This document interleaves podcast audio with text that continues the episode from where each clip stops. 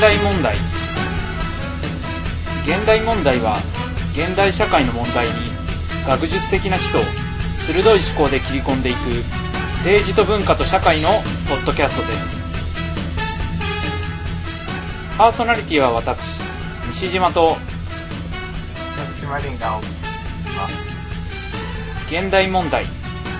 えー第70な78回、えーと2011年7月8日収録分ですということではいはいちょっと、えはいはいはい1週間ちょっとカメカメですね。はいはい。ちょっとあの台本の方をあのいじり忘れていたので。はいはいはい。はいはい。で、えっと、先週ちょっとね、えっと、6月の末、月末で、えーちょっと僕の方がバタバタしてまして飛ばしてしまいましたが、申し訳なかったです。はい。あのー、まあ、あれ、なんか、告知はしてないんだよね。あ、告知はしてない。うんうんうん。最近はまあでもね、えっと、基本毎週木曜日の午前中に、えー収録するっていうのが割とうん。リズムになってきたから、ちょっとねはいは、いイレギュラーな形になりましたが。でまあ来週はまた木曜日午前中ってことで。あ、はいはい、了解です。はいはいはい。はいまあ、そんな感じでやってちょっと音飛んでない？音飛んでる？大丈夫？うん。えっちょとっ、と飛び、あ、途切れ途切れ。なんだろうな。まあ、いけるんだったらこれでいきたいけど。結構ひどい？はいはい。じゃあとりあえず、はいはい。で、えっとですね、あ、まあ、せっかくなのでというか、あの、早速なんですが、ちょっと、えー告知をしようかなと思います。うん。うん。あの、まあ、最近、えー僕の方で動いている民族系のストリームという、えっ、と、まあ、えー動画とか、ララジオとか、えーやっているプロジェクトがあるんですが、えっと、その民族系のストリームと、えっと、社団法人、えー全日本郷土芸能協会さんというところで、えっと、コラボ企画、えーをすることになりました。お、はい。で、えっと告知もね、もうしていいということなので、えー言っておくと、えっと、ふるさとの祭りや、えー芸能の映像トークライブ、えーネット生放送番組、えー郷土芸能ストリームビデオライブというのを、えーやります。えっと、これはまあ何かっていうと、えー月に1回集まって、えっと、みんなで、えー郷土芸能、まあ民族芸能の映像を見て、で、映像を見つつ、えープレゼンターの人があの解説をして、まあ、会場やネットでやり取りをして、それをあのユーストリーム上でも流すという、そういう番組に、うんえーしていくという感じです。で、えっと、まあ、その郷土芸能、えー協会、えー全協芸さんっていうところが、あのーまあ、縁あって、えー一緒に今度やってくれることになって、まあ、あのー実際に会場来てくれる方についてはちょっと参加費も取りつつやってみようという、そういう企画になってます。うん。うん。で、会場はどこなん会場はですね、えっと、赤坂です。うん。赤坂の、えっと、全日本郷土芸能協会さんの事務所になります。はい。で、え結構ここの事務所広くて、地下のスペースに、まあ、あの、イベントできるぐらいの、えっと、まあ、20人ぐらいは入れる、うん、うん。スペースがあるので、そこでちょっとやっていこうかなという感じです。10人限定か。まあ20人ぐらいかな、会場。まあもっと入れるけどね。あのー、20人ぐらいがちょうどいいぐらいの箱かな。じゃあ早めに予約しないと。そうだね。あの、えっと、もし来てくださる方は、あの、またリンク貼っとくんで、えー郷土芸能ストリーム、えの、あの、メールフォームから申し込んでいただけると、あの、詳しい、あの、会場への行き方とかあります。で、えっと、次回はですね、2011年、7月13日の水曜日、来週の水曜日の、えっと、19時から、えーやります。で、えっと、最初のプレゼン、プレゼンターは、えっと、僕で、えっと、荒間踊り、青森の荒間踊りについて、えっと、たっぷり、映像を見せながら、まあ、解説やトークをしていこうかなと思っていますという感じで。はいはいはい。えっ、と、大体何、何時から何時ぐらいなの？えっとね、19時、7時から、えっと、21時まで2時間の放送で、で、まあ、あのー放送は2時間で、まあ、会場来てくださった方は、あのープラス、あのー飲み食いとか、あとは、なんだろう、えっと、秘蔵の映像を見見せたりという 特典もつきます。あ、プレミアム付きです。そうそうそうそうそうそう。西島さんと握手ももちろんできると。したければ。民族芸能ストリームで僕と握手です。はい、そうですね。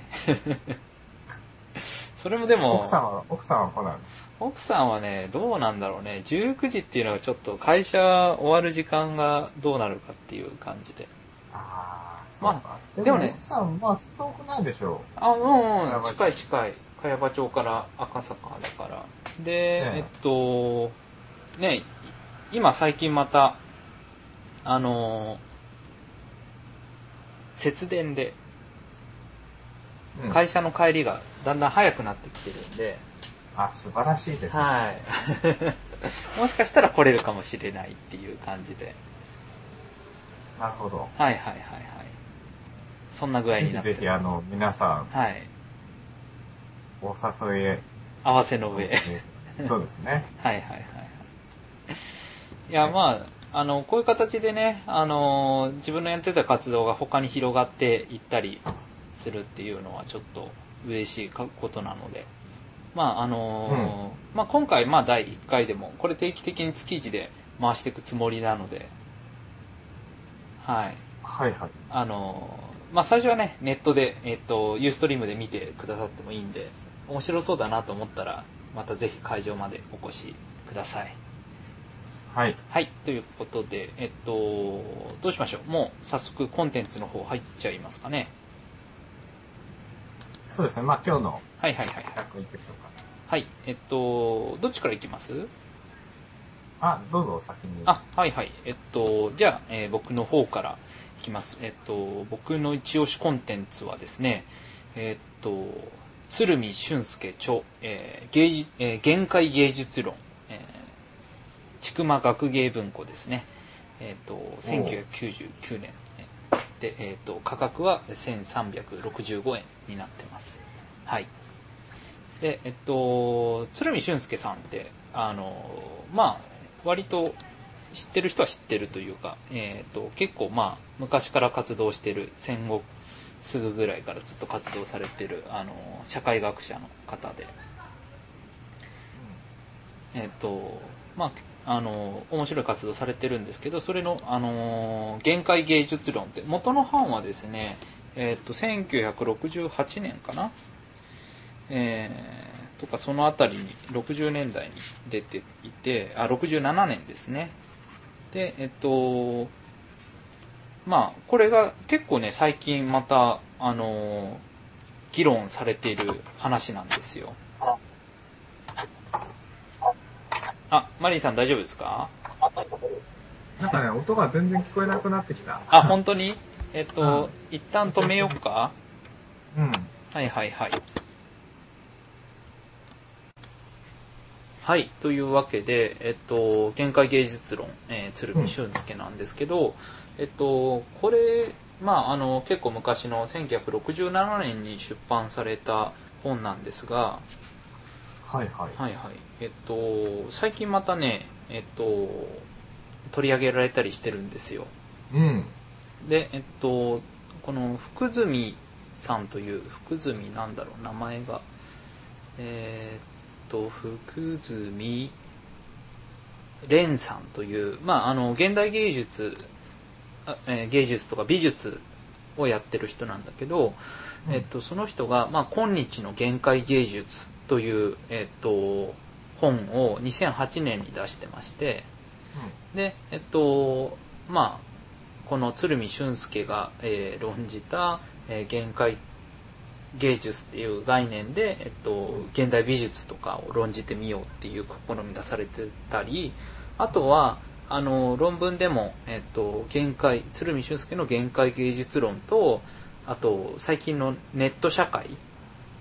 でうん。起こっている、まあ、ちょっとしたクリエイティブ活動とか、まあ、あの、ネット活動みたいな、えーものを評価しようみたいな、えー論文もちらほらあったりして、最近ちょっと、まあ、あの、見直されつつある議論なんですけど、はいはい。えーそもそもこの限界芸術ってな何かっていう、そうだよね。はいはいはい、話なんですけどあ。れかな、限界、マージナルっていう意味の限界なのかな。あ、そうです、そうです。うん、なるほどね。はいはいはい。えっと、まあ、鶴見俊介は、あの、芸術を3段階に分けてまして、うん。えーこの本の中で。えー一つは、まあ、純粋芸術、ピュアアート。えっと、まあ、いわゆる芸術とされるような芸術ですね。まあ、その美術とか、まあ、美術館とかに展示されてるような、あの、うん絵とか、陶陶芸とか、まあ、そういう彫刻とか、そういう、まあ、あと、音楽で言えばクラシックとか、そういうやつですね。うん。はいはいはい。で、えっと、まあ一方で、えっと、大衆芸術というのがあると。えーポピュラーアートがあると。うん。だこれはもっと、例えばテレビとか、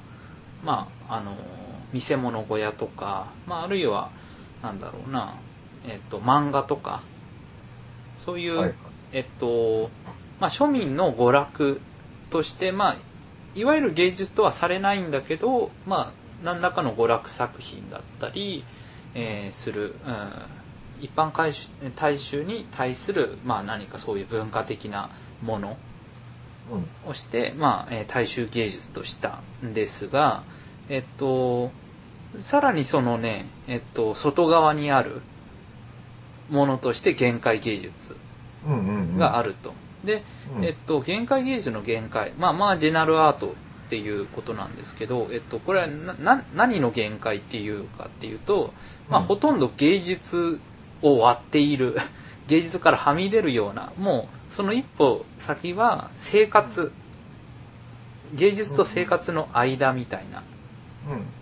まあ、あれだよね、マージナルって周辺的なとかそういう意味だからね。はいはいはいはい。うん。であ、えっと、はいはい。はいはい。まあそういうことで、えっと、本当に、えー日常的な行為、えっと、なんだろう、なんかちょっとした遊びだったり、えっと、暮らしの、えっと、生き方、まあ例えば、まあ料理だったり、配膳の仕方だったり、なんだろう、えっと、まあかい、あの、そういう日常の動作一つ一つ、まあ、なんか、監修とかそういうのにも近い。そうそうそうそうそうそう。で、えっと、他にね、人に見せるでも何でもないようなものも含まれてたりするんですね。うんあの、えっと、例で上がってたりもするんですが、まあ、その中に実は、あの、民族芸能とかも含まれるっていう風に、あの、してるんで、まあ、それで興味持ったっていうのもあるんですけど、なんかその、芸術っていう言葉はさ、そういう意味で言うと、はいはいかなり広く取ってるよね。あ、めちゃくちゃ広くとっていますね。それはちゃんと定義してるのかな？えー、定義はね、どうだろう。えっと、むしろその芸術の定義の方が気になるんだけど。はいはいはい。芸術って何かっていう話ですよね。そうそうそう。はい限界芸術はまあ、要はこの人が勝手に言ってるだけだからさ。はいはいはいはいはい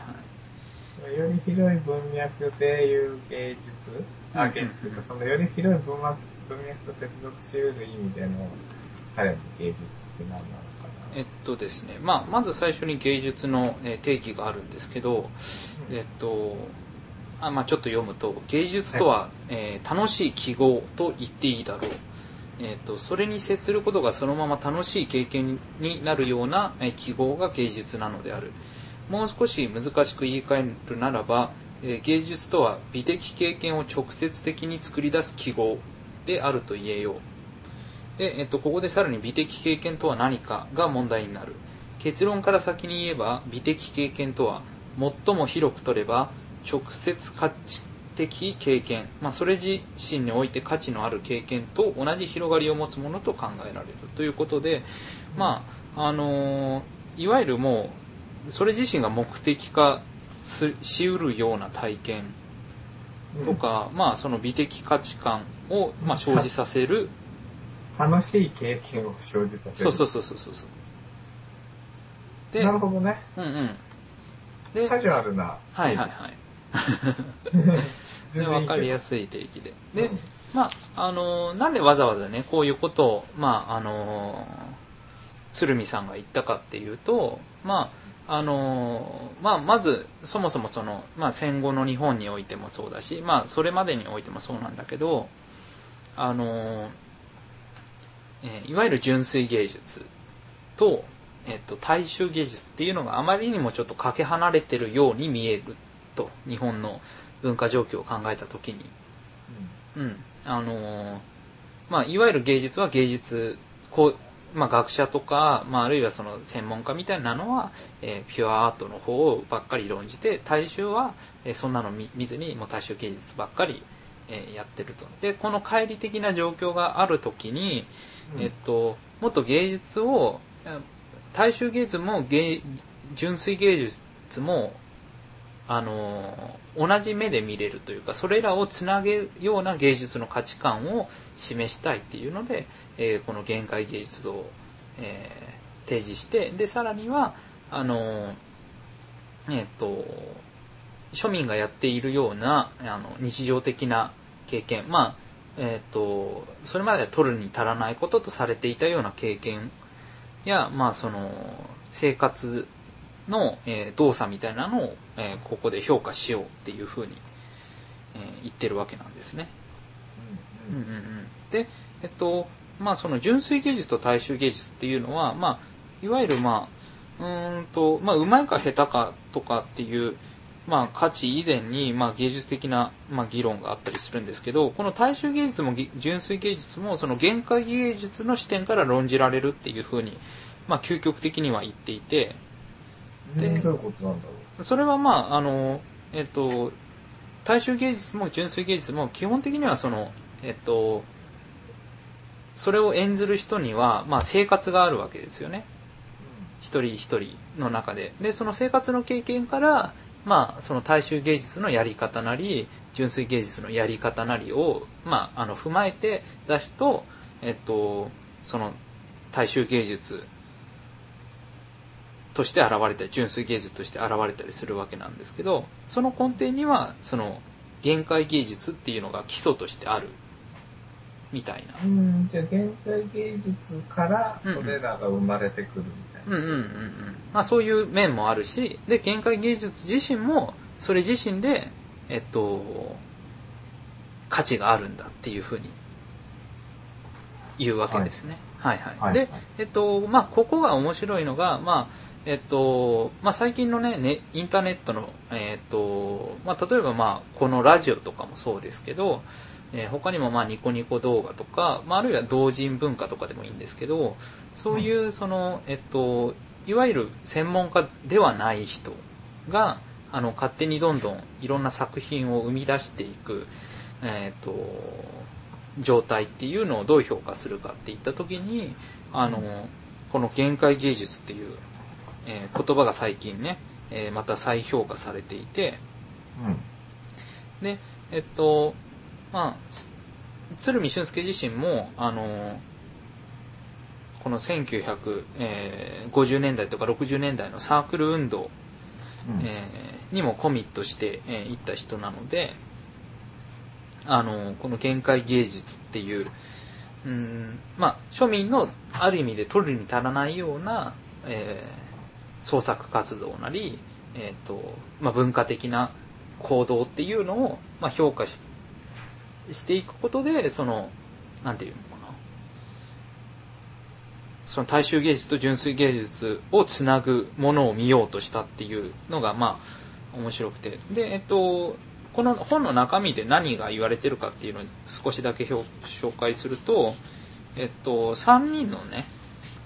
えっと、先人、えー限界芸術を評価したとされる、えっと、先人を紹介してて、一つは、まあ、えーまあ、民族学、えー特に、えー柳田国夫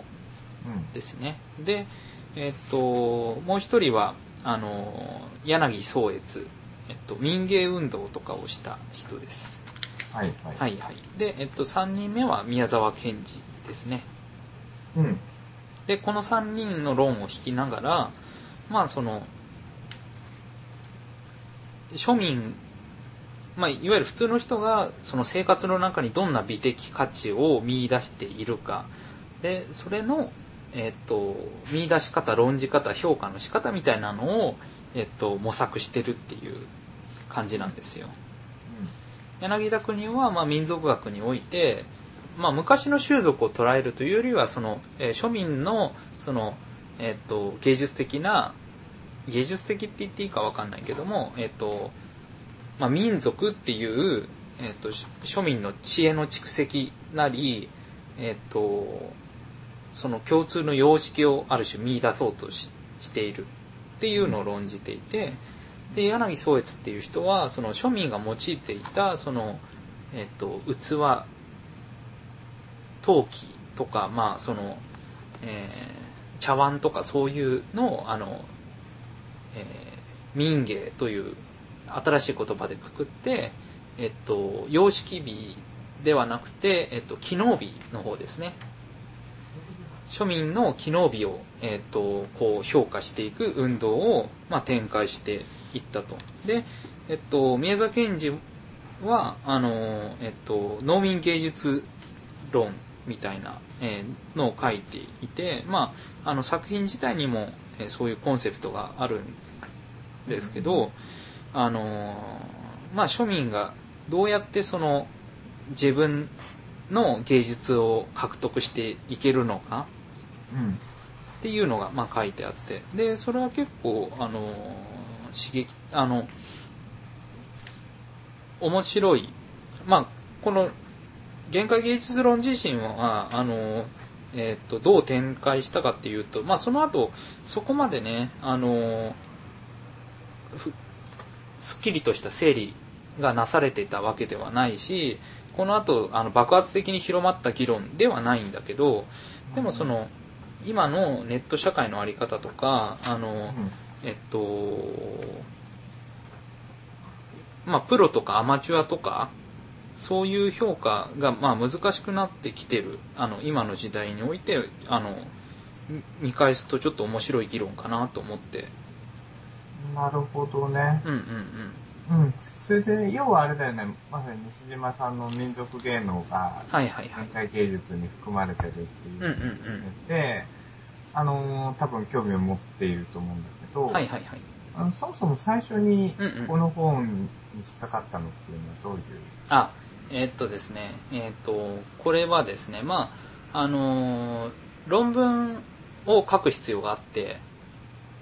うん。あの、えっ、と、僕が、えっ、と、修士論文で、えー論じた、えっ、と、わらび座という劇団があって、それを評価、えーした人に哲学者の、えっ、と、福田定良さんっていう人がいまして、まあ、福田貞義さん哲学。者が評価してるう。そうそう、わらび座をね。で、えっと、その人が、たえー日本の大衆芸術という、えー本を書いてまして、はいはい。はいはい。で、えーその本は、えっと、鶴見俊介に影響を受けて書いたと。なるほど。で、えっと、そこの哲学者のそのわらび座をなぜ評価したのかっていう議論を、あの、うまくね、論文化するときにこの、え鶴見俊介の芸界芸界芸術論を、まあ、改めて読んでみたんだけど、まあ、結構面白くて、で、えっと、まあ僕自身その、一般の人たちがやっていること、えっと、それは、あの、うまい下手では、あの、捉えきれないような、まあコミュニケーションとかコミュニティを形成するような創作活動っていうのをどういう、えっと、やり方で評価していこうかっていうのでちょっと、あの、模索してたっていうのもあって、うん。うん。うん。それの、あの、一つのね、えっと、いいヒントになるかなと思って、えーこの本読んでみて、で、実際、あのー面白かったんですよ、ね。なるほど。はいはいはいはい。うん。えーそれで、具体的に例えばさ、その、まあ、哲学者の人がうん、うんうん。アラビザ評価してるっていうのは、これまでも多分西島に聞いたことあると思うんですけど、はいはいはい。まあ、その鶴見さんが民族芸能を限界芸術とし、まあ、この枠の中に入れてるっていう話なんだけど、うんうん。具体的に言うと、どういう形でうんうん。論じられてるのかな。そんなに、あの、深くは論じられてない。民謡みたいなものが例えば挙げられたりとかっていうので、そんなに深くはね、論じられてないんだけど、うん。あの、うーんと、その辺ね、えっ、と、詳しく論じはしたんだけど、ちょっとね、あの、説明がややこしくなるんだけど、どうしようかな。オッケーオッケー。じゃあはいはい今日はとりあえず、うんうん。はちょっと軽めにっていうことで、議論したんだけど、いはいはい。あのー、まあさ、3段階に芸術を分けているっていう中で、うんうん。あの、まあ、マージナルっていうぐらいだからさ、はいはいはいはい。基本的に芸術と、まあ、見なされてないというか、うんうん。ある種のその周辺的な存在として限界芸術っていうのが位置づけられてるっていうのは分かったんだけど、それがそれぞれの、あの、例えば、えー純粋芸術と大衆芸術との関係の中では、うん。どういう位置づけなのかっていうのをもう一回ちょっと確認したいんだけど、あ、はいはいはいはい。うん。だから、純粋芸術にも大衆芸術にも影響を与えている、ある種の、はいはいなんていうのかな、本当文化みたいな話だよね。そうだね。あの、一番広い意味での文化っていう、うんうんううん。ん、ことでもあると思うんだけど、えっと、まあ、鶴見さんの問題意識としては、えっと、大衆芸術と純粋芸術っていうのが、あの、完全に分かれてるっていう、えっと、うん。分かれてしまって、えっと、それをつなぐものを探していて、そこに限界芸術っていうのがあるんじゃないかっていう見立てなんだよね。なるで、えっと、純粋芸術も大衆芸術も、まあ、それぞれその、えっと、やってる人と受容してる人がそれぞれもう、あの、全然、文化的な交流がないし、まあ別だからお互いに興味もないし、ほど。うん、別々にやられてるっていうふうにまあ思われていたから、そうじゃなくて、一番その、えっと、生活と芸術の間みたいなところを論じれば、えっと、大衆芸術やってる人もその生活のとその大衆芸術との間みたいなところに、まあ、ある種基礎を置いて自分たちの芸を披露してるだろうし、あの、純粋芸術でやってる人、まあ、例えば、まあ、画家とかなんだり、あの、音楽家でも、えっと、日々の生活みたいなのがあって、で、その中である種の着想を得たりとか、まあ、ヒントを得ながら、あの、芸術活動を行っているだろうと。うん。うんうん。で、えっと、まあ、これはあくまで、まあ、あの、提示された、あの、ヒント、ある種のヒントとして、えっと、それを、そうやって、生活と芸術とのギリギリのラインの 活動でつなげることができるんじゃないのか。で、えっと、論文の中では、あの、えっと、別の、あの、言い方をしてる人がいて、うん。うん。あの、えーっとですね、長谷川さんという人が、まあ、あの、えっと、プロとアマチュアっていうのは実は対立してなくて、まあ、プロと素人っていう二項対立を、えっと、打ち破る。まあ、えっと、今ネット社会ではそのプロと素人の境目が限りなく曖昧になってきてるんだけど、えっと、そこに、えーなんか、あ、これでも言うと逆にややこしくなるかな。えっと、まあ、あの、プロと素人の、が、境界線が曖昧になってきて、その、プロをプロとして論じる、素人を素人として論じるっていうのは難しくなってきてるんだけど、そこに、まあ、ある種共通の、えっと、申請っていうか、まあ、えっと、取り組みの仕方っていうことで、アマチュア性っていうのを、まあ、見出すっていう、えーことを言ってるんだけど、まあ、これもやっぱり、あの、共通するところで、まあ、プロも素人も、えっと、その文化に、えっと、コミット、自分の生活を基礎にして、ある文化、それを基盤にして、えー芸術的なあの表現活動をしようっていうのは一緒でしょっていう。で、えっと、そこに、まあ、例えば、まあ、グッとくるポイントっていうか、生活の中に、あ、これいいなって見出すポイントは、あの、実は共通してる部分やつながるところあるんじゃないのか、みたいなね、うん。話だったりするわけなんですよ。なるほど。はいはい。あのー、なんかまあ、あれなんだよね。現代芸術ってさ、うん。多分その文化ってものを見たときに、うん。純粋芸術と大衆芸術に入らないもの全部、限界芸術みたいな。はいはい、なんかそういう風な気もしちゃうんだけど、うんうんうんで、なのだとすればね、うん。うんうん。そのあまりに広すぎて、はいはいはい。あのー概念としてはうんうん。あんま使えないような気もするの。だから、あの、ある種、西島が言って、その、素人による素人のための。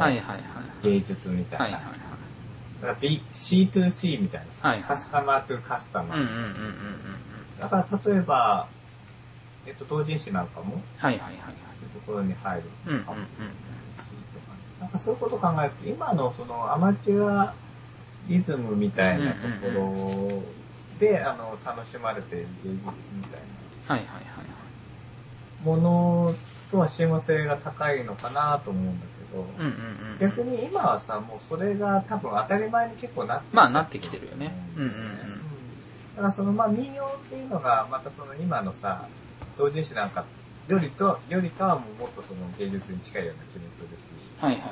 うん、だからもっとそこは西島がさ、うんうんうん。あの限界純粋大衆ってやった時にもう一個新たにこれが入るんじゃないかみたいな、はいはいはい。うん、そこのその分類が多分ちょっとまたずれてきている、うんうんうんうんうん。面があるのかなっていう。パッと聞いて思った。いや、まあ確かに、あの、そうで、まあ、鶴見俊介のその限界芸術がかなり広い、まあ広すぎたから、まあ逆にちょっとその後使われなかったっていうのはあると思うんだけど、うん。うん。で、まあ今の時代も、まあマリンさんが言った通り、その、えー結構その芸術の捉え方なり、そのプロとアマチュア、えーまあプロと素人の境目が、あの、かなり、えーごちゃ混ぜになってきていて、まあその中でその芸術観、えーあら、っていうのは、まああの、この3つとはまた違うところで、まあ限界芸術っていうと広いけど、もうちょっとそのカスタマーとカスタマー、えっ、と、まあ普通の人が自分たちのためにやる芸術。うん。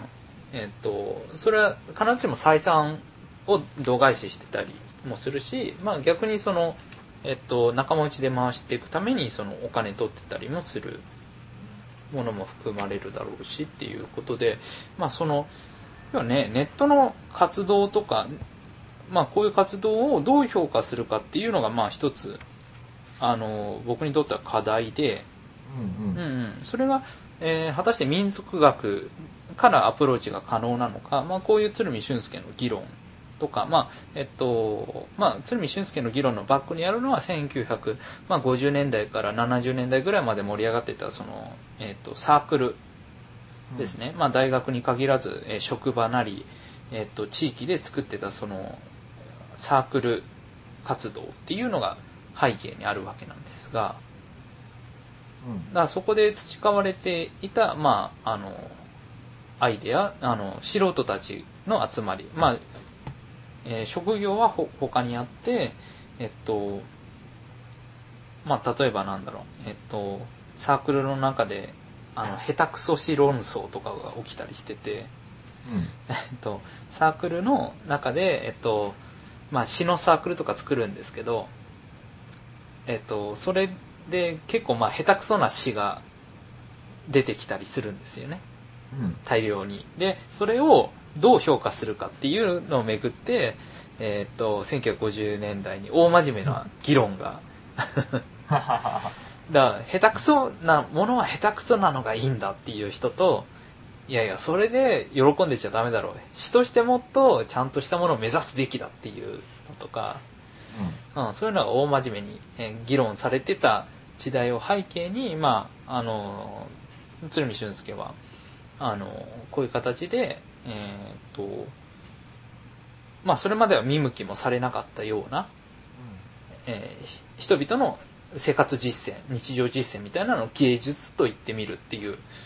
うんうんうんうん。まあそういうアイデア、まあ、あれだよね、アイディアであり態度そうだね。うんうんうんうんうんなるほどね。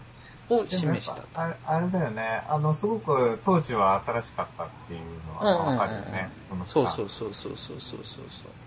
だからそれがある種の人たちをエンハンスして、うんうんなんか、ね、その鶴見さんの言葉からまた新たなムーブメントみたいなのが生まれたんだろうと思うけど。何分ずいぶん前の話だから。まあ、なかなかね、えーそれ繋がるまであの大変だなとは思うんだけど、うんまあそのサークルみたいなものはさ、今でも大学のサークルっていうところで、まあ実は繋がってたりする。わけで、で、えっと、まあ、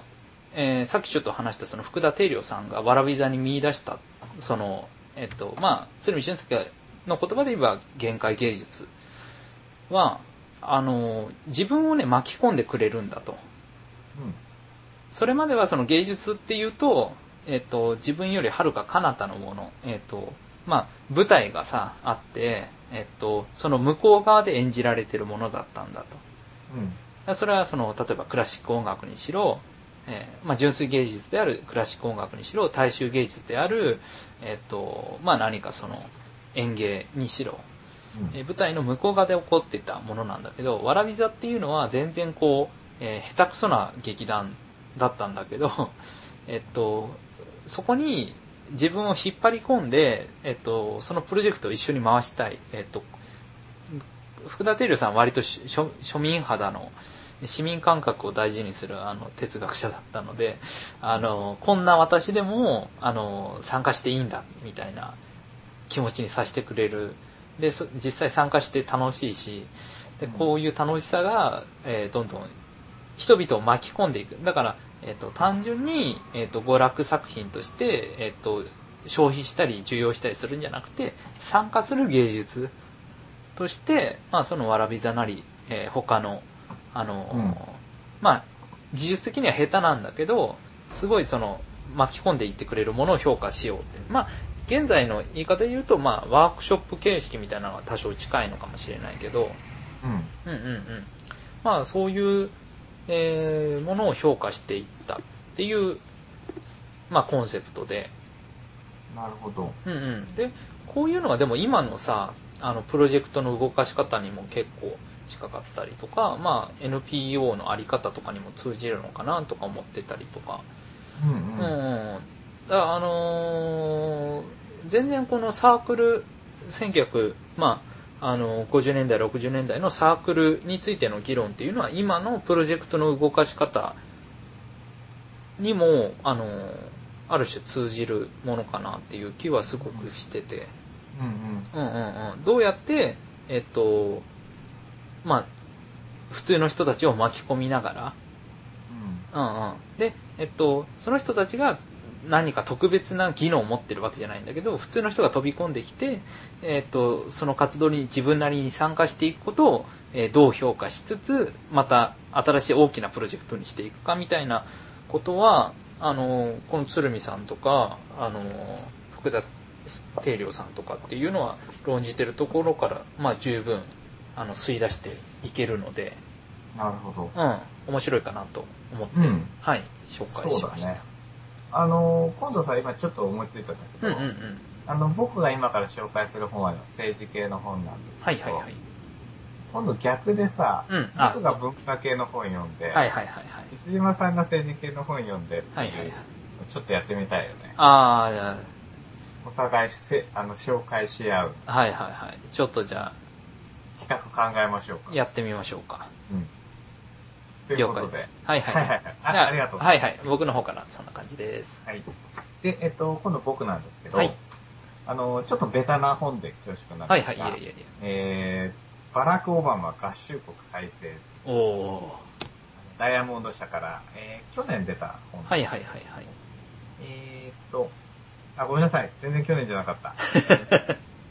2008、えー7年でした。あはい。それで、僕が去年買ったから去年ですと思います。ー。はいはい。でですね、あの、まあ、この本は、えっと、オバマさんが大統領選挙に立候補する、まあ、結構前に書かれた本なんですけれども、うんうんうん。まあ、あの、日本でも彼が立候補した時に、まあ、すごくまあ、注目を集めて、はいはいかなり多く売れた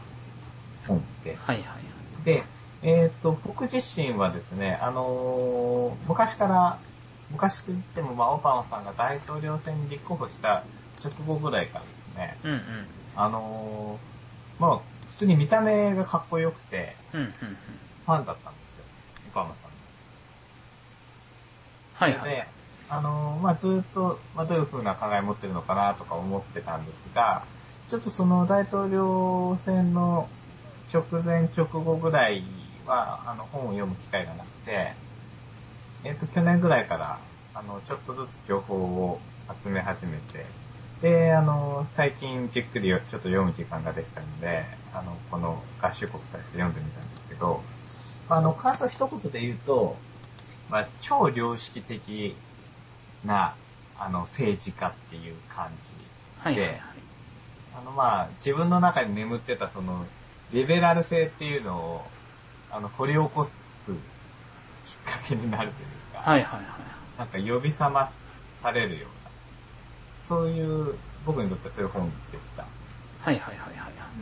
それで、まああの、このオバマさんの本、結構分厚い本で、ハードカバーで400ページぐらいある本なんですよね。それで、はまああの、基本的にコンテンツとしては、まあそのオバマさんの、まあ政治家になっていあの、キャリアを積んでいくときの、まあ過程であるとか、あとその、本当に具体的な選挙戦の話で、こういう候補にこういうこと言われたみたいな。そういう話も載ってるんですけどまあそういう個別ね、具体的なエピソードも面白いし、はいはいはい。そのエピソードがちゃんとその、要はオバマさんがどういう政治を目指したいと思ってるのかあとその、今のアメリカ政治がオバマの目から見て、まあこういうふうな問題に陥ってるんで、はいはいそれその大きなオバマの問題意識と、その実際に彼があの体験してきたエピソードみたいなのがすごくうまくあの結びつけられて、うんうんあの論じられている本で、あの、そあの僕としては、多分折に触れてこの後もちょこちょこ読んでいく本になるんじゃないかなというふうに思ってるうん。ですね。ん。それで、まあ、オバマの本で僕が一番、あの、関心というか、はいはいはい。納得させられたことがですね、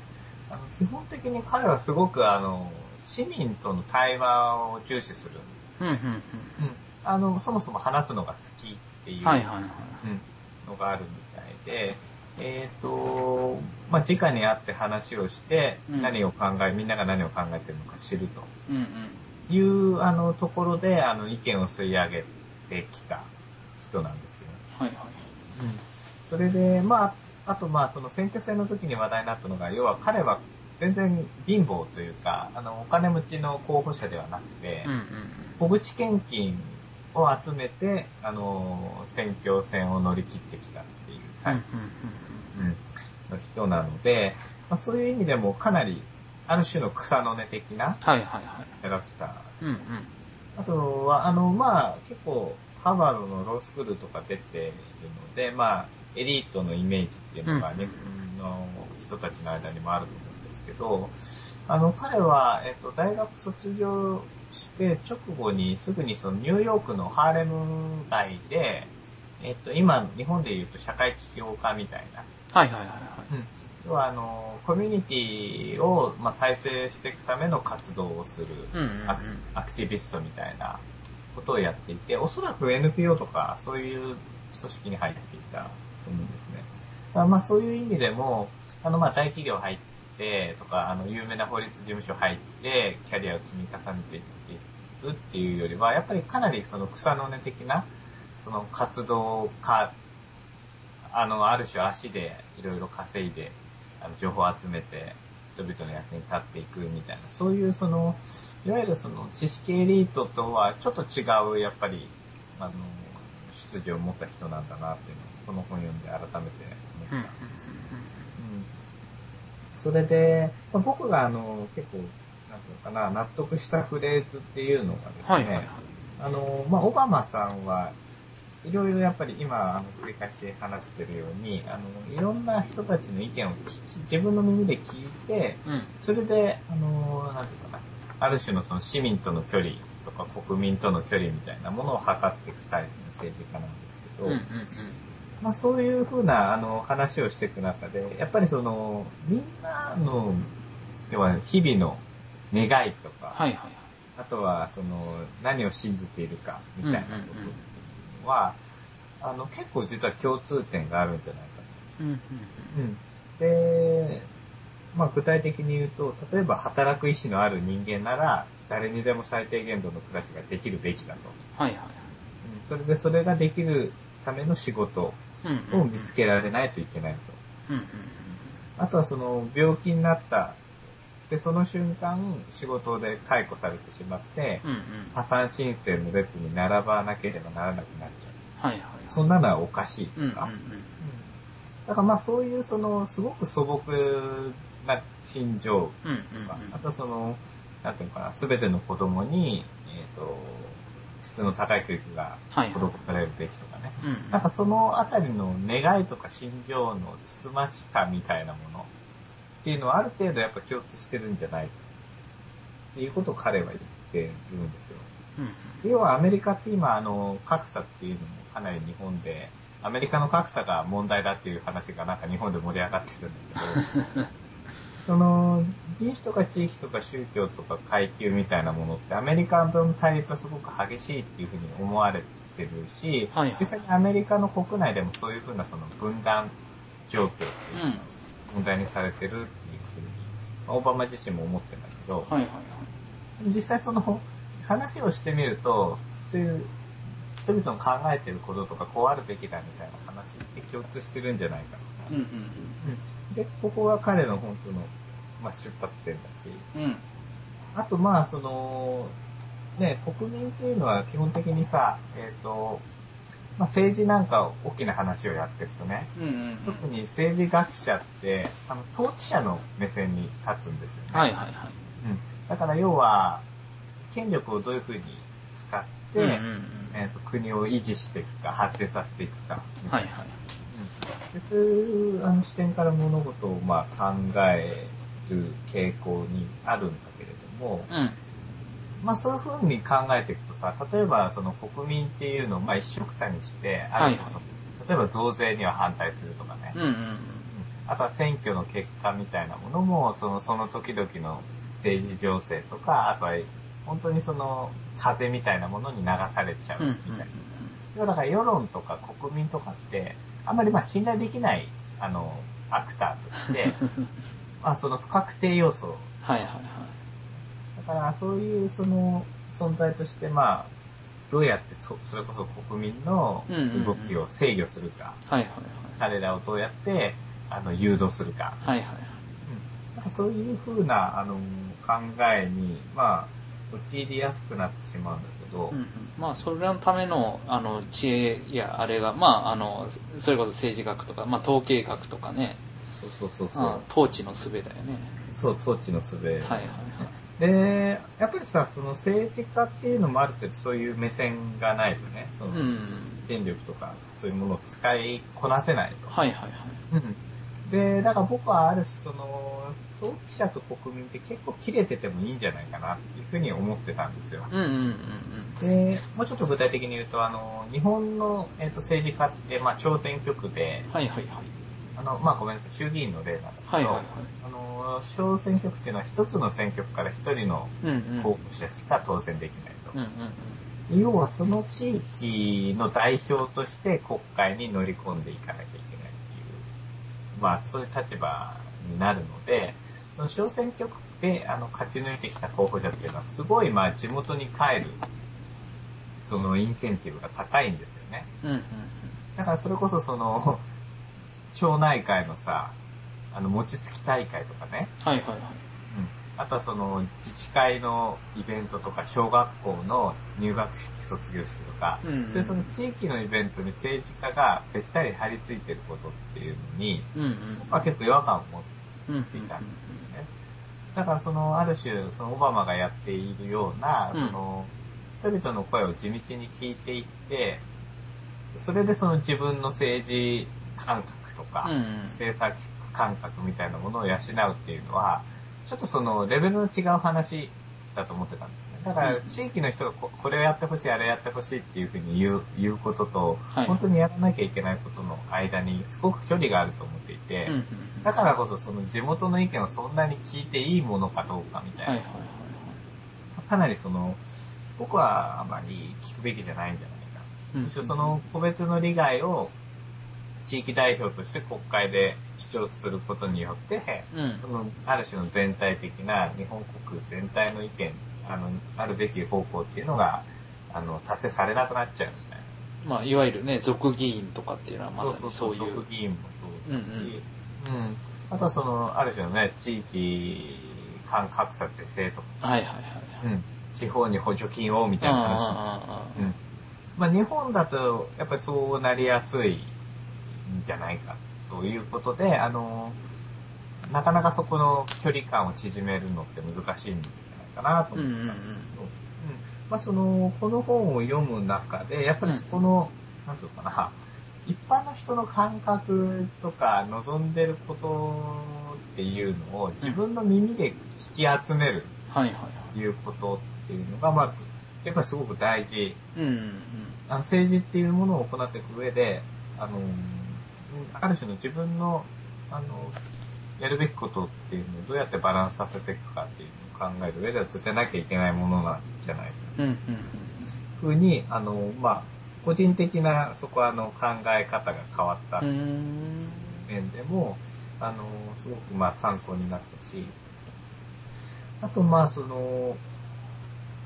このオバマさんが話をしている中で、うん。まあ彼民主党出身の議はいはいはい員。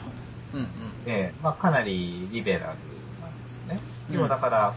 政治っていうのがどうあるべきかっていうのを考えたときに、基本的には、あのー力のある人が優遇されるような政策っていうのは、オバマさん自身は望ましくないと。うんうん。それで、あのー逆に言うと、えー普通に生活するのが難しかったりとか、あとは、えーまあ、困難な状況に置かれてる人っていうのが、を助けるのこそ政治なんじゃないか。うんうんその最初の出発点に彼は、まあ、立つんですよね。うん。うんで、で、まあさ、あの、やっぱり政治や、あの、勉強してるときに政治の役割とかね、政治とは何かみたいな話って、まああの、そこから逃げられないわ政治学者。うんうんうんそれで、日本の政治学って、あの、まあ丸山正夫にまあ代表されるように、えっとですね、あの、かなり政治思想史とか政治哲学みたいなものが、えー強かったんですね。その学者の間で。うん。はいはいはい。で、まあそういう意味で、その、僕はそういうのがちょっと違和感持っていた時もあって、うんうん。うん。政治っていうのはその理想を実現するための、その最大の力、権力になる手段だみたいな。うんうんうん。まあそういう結構その、なんていうんですかね、オプティミスティックというか、はい理想主義的な、あの、政治学者が多いような気がうんしていてうんうん、まあもう全然あの印象論なんだけど、それがまあちょっとずつシフトしてきて、うん今あのアメリカで行われてるようなその統計とかゲーム理論っていうはいはいはい的なモデルを使った政治分析っていうのがうんうん。かなり日本に浸透してきていて、うん。うん、逆に言うとその、要は権力を定量的に把握するとかさ、はいはいはいはい。そういったことは、例えば議席の配分を見ながら、それがどうやって実際の政策競争にうんうん影響を与えてるかみたうん。いな。なるほど。まあ、そういう面ではすごく発達してきてはいるんだけれども、はいはいはい。うん、その意味、その逆で、その、ある種の科学的手法で分析される政治現象っていうのに焦点が当てられて、うん。本来どうあるべきかみたいな話っうんうんていうのはもう政治学者の仕事じゃないみたいなね。うん。うん。割とそういう、あのー今感じがあるんですよ。うんうんうん。うん政治についてべき論を語るのはあんまりはいはい。よくない。うん。うん。で、僕もまあそういう立場で、うんあの、私僕政治って、あの、権力による、まあ、資源の配分の仕方を決めるための、あの、手段はいはいだっはいたので、そういうある種の、あの、客観的なというか、スタティックな定義うんうんをしていると、まあ政治の役割って何だ、何なのかなとか、うんうんわかんなくなっちゃうんですよ。うんうんうんだから、そういった時にオバマが、あの、いや、そりゃ、あの、弱い立場の人の権利を守ること以外ないでしょ、とか言ううんうんうん言われると、グッときちゃう。ちょっとね、ナイーブな話かもしれないんだけど、はいはい。やっぱりその、なんていうんですかね、まあ、特に僕ら今日本の政治もごっちゃごちゃしちゃってるので、はいはいはい。あの、本来のその政治のある種の価値とか、うんうんうん。うん役割とか、うん。そういったものについてやっぱピンとこない人がすごく増えてると思うんですよね。はいはいはいはい。うん。あまあその政治的無力感みたいなさ、うんうんうんうんどうせ何やってもあんま変わんないよね、みたいな、そういう考え方っていうのが、ぱり、あの、出てきてる。で、もちろんアメリカもその、日本の数十年先を行ってるような国だからさ、うん。うんうんもうそういう政治的な無力感が世の中を覆ってみたいな状況は、あのもう経験してると思うんですよ。はいはいはいはい。だから、まあ日本の状況とちょっと、また違うと思うんだけど、政治状況はね。うんうんうんだけど、まあそういう意味では、その、政治に何ができるのかうんその行政に対する信頼が低下したりとか、うん。まあそういう、まあその大きな流れっていうのは先進国に共通するものだから、大きく差はないと思うんだけども、まあ、そういう中で、じゃあ、どう、でも実際にすごくたくさんの人の、う。うん。やっぱりあの生活を左右する力が政治にはある、うんうんあるっていうのはやっぱり揺るぎない事実なので、うん。うん。それをまあどういうふうに、あの、むしろその政治家がどういうスタンスを持って、あの、自分の理想とか、うん。あとは実際にその人々の声みたいなものを実現していくかっていうのを、やっぱりちゃんと考えるっていうのは、はいはいはい。うん、やっぱり大事なことだと思うんですよね。それで、それはなんていうのかな、あの、例えば日本の政治家がさ、うん。とオバマと同じようなスタンスで本を書いてたとしても、はいはい。なんかピンとこないと思うんですけど、ピンとこないね、きっとね。うん。いや、オバマがすごいのは、やっぱこういうのをずっと自分で選挙戦の中で、あの、主張してきて、はいはいはい。その結果、あの、彼は、ね、世界で一番大きな国の大統領になってる、はいはいはい。だからその、彼が大統領になってるってこと自体が、この本の価値をさらに、やっぱり高めて、うんうんうん、ると思うんですよ。うん。うん。だから、実際にその、オバマが、ある種のその、彼の理想みたいなものをずっとうん。追い求めてきて、うん。うん。で、まあ、この本もね、内容的にはかなり、あの、まとまっている本で、あの、その辺の政治家の、えっと、エッセイとか、あの、活動報告なんかのレベルで全然なくて、うん。やっぱりその彼の政治的なキャリアのステップっていうのがすごくよく見えるんですよね。だからどういう時にどういう壁にぶつかって、で、どういうふうにその壁を次の戦いの中で乗り越えていくのかっていう、そのオバマの政治家としての個人史、はいはいはい。かつその彼の、あの、内面とか政治家としての成熟がどういうふうにうん起こってるのかっていうところが、やっぱすごく、あの、端的にわかりやすく、かつその、読者を飽き飽きさせない形で、うん。うんうん。あのまとめられているなというふうに思っていて、うんそういう意味ではその、あの、アメリカ政治のね、うんあの、ある種の現代教科書みたいな、うんうんうん。あのー政治学の教科書よりは全然読みやすくてうん面白いと思うんだけど、これを一回読んでおくと、大体アメリカの、その、例えば選挙戦であるとか、はいはいはいはい。あとはそのアメリカの上議員上院議員っていう、あえっとまあ、地方代表なんだけど、はいはいはいその上院議員の仕事っていうのがどういったものなのか、あとはその、まあ、これはオバマの目線からなんだけど、今アメリカがどういう問題にあの陥っていて、それを解決するために、例えばリベラルの立場からだとどういう政策があるのか。うん。うん。でそういうその、ある種のアメリカの、えっ、と、アメリカ政治、あるいはそのアメリカ社会が抱えている問題を、えっ、と、まあ、マクロな視点から、うん。うん捉えることができる本なんじゃないかな、うん思っていて。で、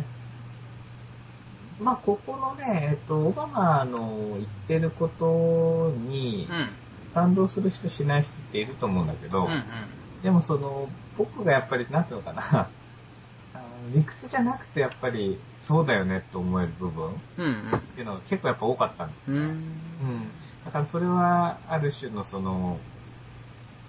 うーん、こういう風な状況に陥ってる人はこういう風に助けるべきっていう考え方。はいでそれは彼はかなり自制的で、うん。自分が民主党員で、うん。世の中から見ればリベラルっていう立場で。こういう発言をしてるっていうのを、何回も何回もその、自分である種言い聞かせるように読者にするように、あの自分が言う立場っていうのは、あの、こういう立場に、の観点から言うけれどもってうんうんうんうん。いう、そういうその、なんていうのかな、リベラル万歳じゃなくて、はいはいはい。自分をある種相対化して、うん。うん、あのーその自分の主張っていうのを、えっ、と、まあ、でも結構強い信念を持って主張してるはいはいはい。ところで、その語り口みたいなものにも、やっぱり結構共感できたというかね、うん、あのーなんていうかな、素敵だなっていう。うんうんうんうん。と思いました。だで、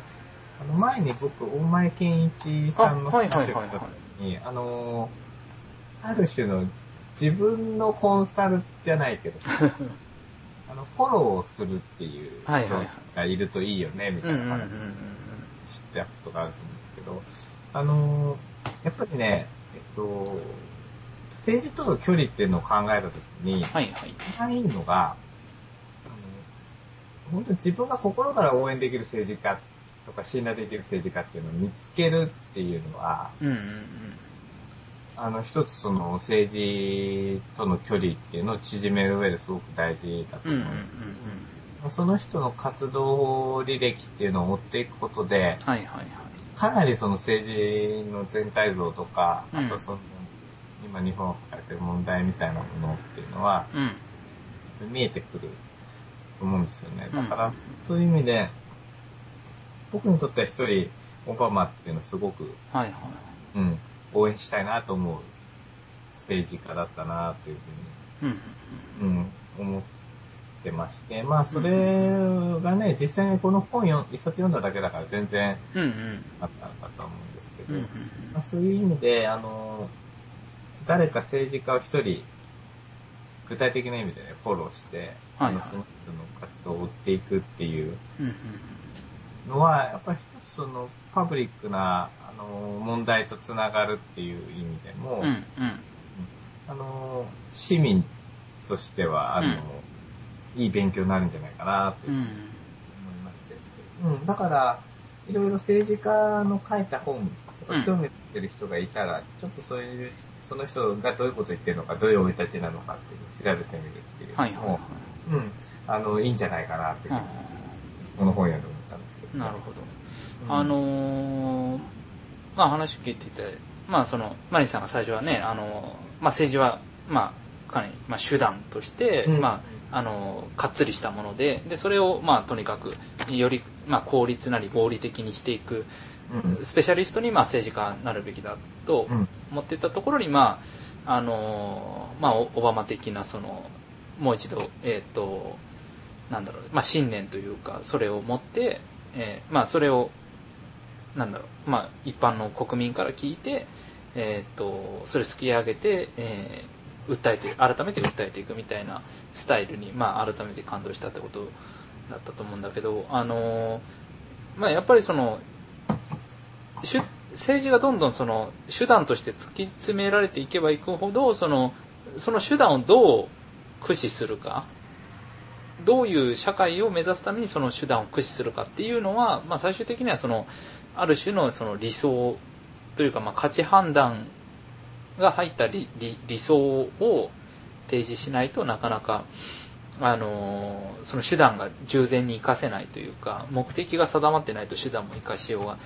ないので、まあそういうことかなと思って聞いてたりはしたんだけど、うん。あの、うだよね。うんうん、オバマの場合はさ、その、うん。えっと、どういう、まあ意見を吸い上げて、まあなんか、異なる理想があった時に、ど、どういうこの理想を取りますとか、まあその、えっと、利害関係をどう。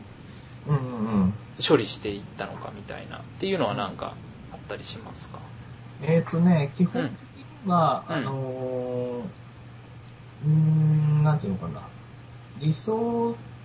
ていうのは彼の、さっきから、さっきから言ってるそのリベラルなスタンスっていうのを、の具体化するための政策、うんうんうん、っていうのがあるん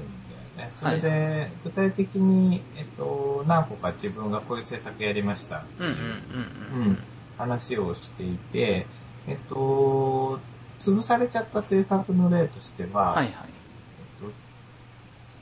これはあれかな？小学校かな、うんうん。あのー小学校の、えー子供たちに給食を、あの出すか出さないか。ああはいはいはい。それで、保守派のすごく強い議員が、うん給食を出すことによって、ある種のその自立心うんうんっていうのが、まあ、損なわれるうんうんうんと。うん。で、だから反対だ。ほうほうまあして。で、オバマはそうじゃなくて、その、あえ育ち盛りの子供が、その、お腹が空いていて、はいはいはい勉強どころじゃないと。ほううんうんうんうんで、そういった子がた大量にいることっていうのは、その地域にとっては将来的な大きなコストになる。はいはいうん。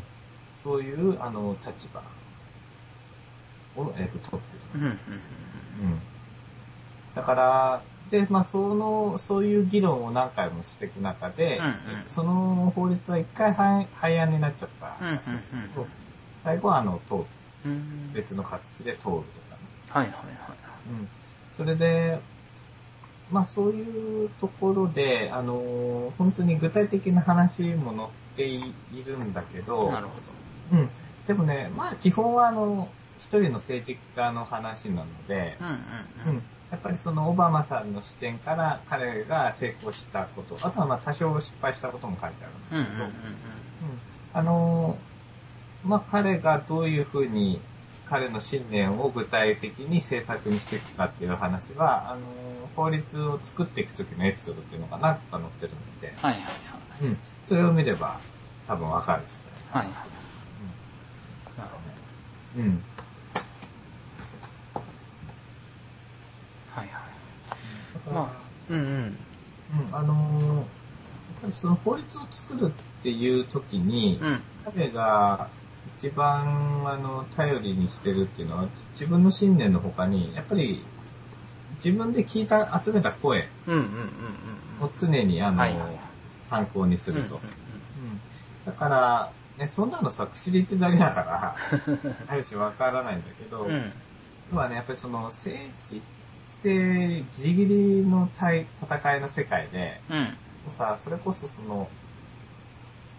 うーん、ネガティブキャンペーンみたいなものですごく攻撃されたりとうんか、そういうことも日常茶飯事だし、うん。うんあと、まあ、あの、で、政治的な駆け引きの中で仲間から裏切られたりとかね。うんうんうん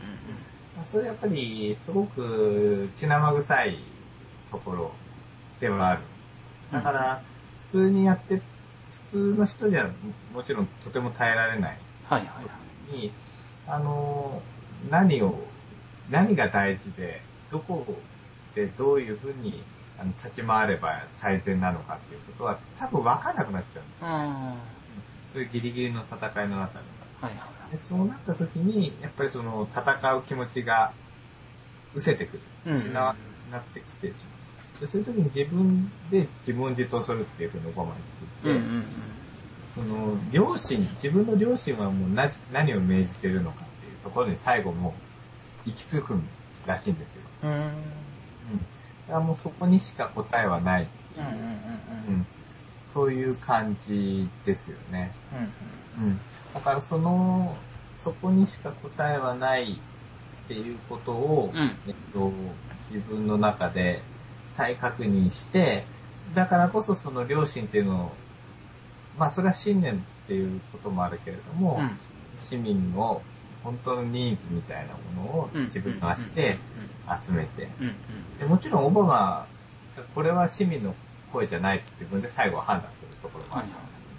それを、要は自分自身の思い込みだけじゃなくて、その、広い意見を集めながら修正していって、うん判断していくっていう。はいはいまあ、すすごい基本なんだけど、こういうことを、おそらく地道に本当にオバマやってると思うんですよね。はいはいはい。うん。で、そういうことが大事だというふうにも思ってるし。だからそれをあの、実際にやれるっていうのは、うん。やっぱりすごく、あの、やって大統領になったっていううん。はい力を、彼の力とか、それをやってきたことによって支持を広げたってことを示してるのかなとうん。うん。思って、やっぱそれもすごく感動した点ではあるんですけど。なるほど。はいはい。まあ、あのー僕自身も、まあ、あの政治はね、まあ最近、あのなんだ、劇場型とかよくね、言われたりするけど、まあ、それのまさに、えっと、国民を、あの、相手にした、あのある種のパフォーマンスというか、まあ、あのその政治的な政策も込みでね、そのパフォーマンスで国民をいかにこう、えっと、魅了していくかっていう、あの、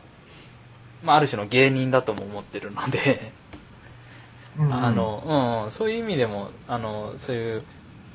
オバマさんっていう、まあ、その、希代のね、あの、アメリカ合衆国に現れた、あの、希代の芸人 の一生というか、あの、どうやって、その、人々の心を掴んで、それを自分のパフォーマンス、政治にまさに変えていったのかっていうところで、読んでみても面白そうだなっていうのは思いましたね。うん。うん。そうですね。うんうんうん。だからまあそこは、なんていうのかな、実際のその政治っていうのと、はいはいはい。実際の政治っていうのがまあ何、何なのか分かいろいろある僕らが今言ってる政治のイメージっていうのと、あとはその、テレビで、はいはいはい。えっと見ている。イメージはいはいはい。イうんメージと、とっていう、あとはまあ実際のその学、僕の場合は学問としてのそうですね。はいはいはい。うんそこのその、ある種の、何、何層にもある政治の構造っていうのを、あの、どういうふうに自分の中で、あの、調和させて考えていくっていう、はいはいはい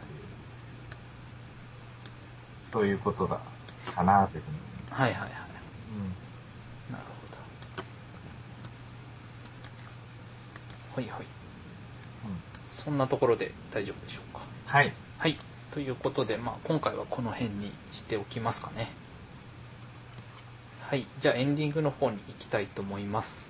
はい。えっと、現代問題では感想意見を募集しております。また、取り上げてほしいテーマやコンテンツ、あるいはやってほしいコーナーなども募集中です。え西島とマリンの意見に対する反論や間違いの指摘なども受け付けておりますので、よろしくお願いします。メールは現代問題のブログからお願いします。現代問題とすべてカタカナで検索をかければ、ブログにたどり着けると思いますので、そこからメールフォームでお願いします。えっと、一言感想から長文まで受け付けておりますので、よろしくお願いします。ということで、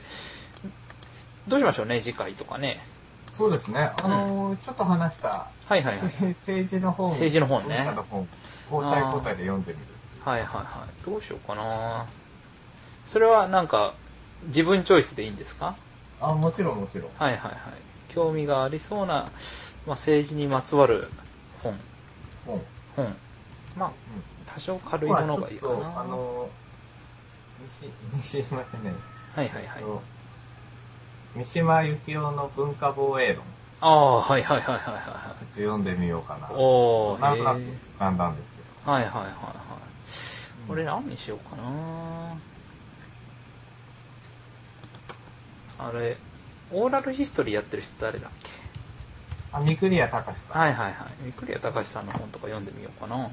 あオーラルオーラルヒストリーっていう、あのー新書があるよ。うんうんうんうん。うそれ読んでみてもいいかもしれないな。ん。うん。まあちょっと考えておきます。はーい。はい。えっと、それは交代交代でやっていくって感じ？えーっと、そうだね。あの、はいはいはい交代交代でっていうよりも、まあ、二人で、あのーうんうんか今回みたいな感じで。はいはいはいはい。OK です。ちょっとじゃあ、そ俺れで、んどくんで。はいはい、やっておきましょう。ちょっとまあまた、あの、決めたら連絡します。ね。はいはい。ということで、はい今回はこんなところでお疲れ様でした。お疲れ様でした。